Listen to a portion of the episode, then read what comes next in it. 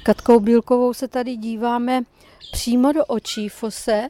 Když jdu tady kolem, tak tady vídám lidi, že se zastaví a dokonce jsem pozorovala kluky, kteří tady přemýšleli, co to je za zvíře. Je fosa tak tajemné a málo známé zvíře?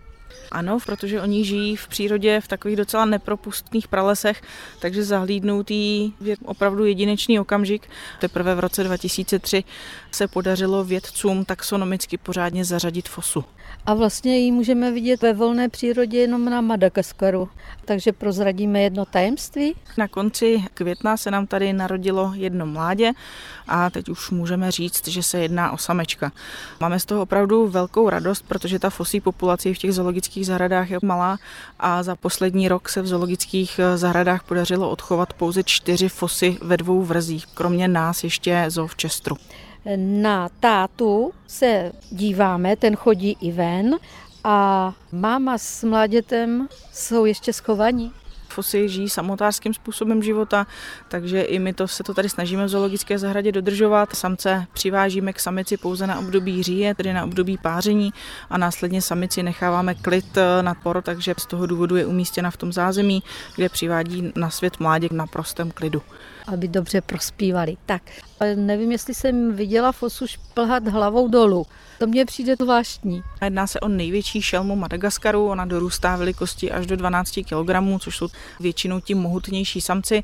Má velmi ohebné zápěstí, nebo takové ty kotníky, dalo by se říci, takže je dokáže vybočit do pro nás docela bolestivých úhlů a díky tomu se vlastně velmi dobře pohybuje v těch větvích stromů a to i z toho důvodu, že zhruba z padesát procent potravu té fosy tvoří lemuři, kteří se schovávají právě ve větvích stromů.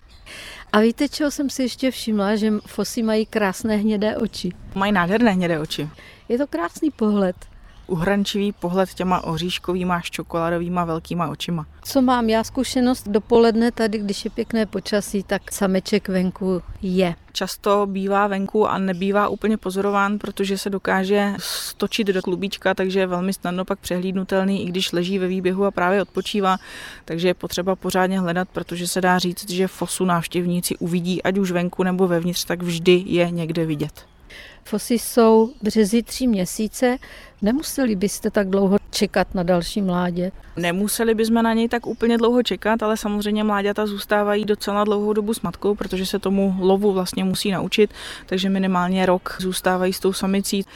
Samice, kterou máme, která nám odchovává ta mláďata, tak už nepatří k úplně nejmladším, což znamená, že je možné, že by tohle z toho mládě mohlo být také poslední z toho jejího vlastně odchovu.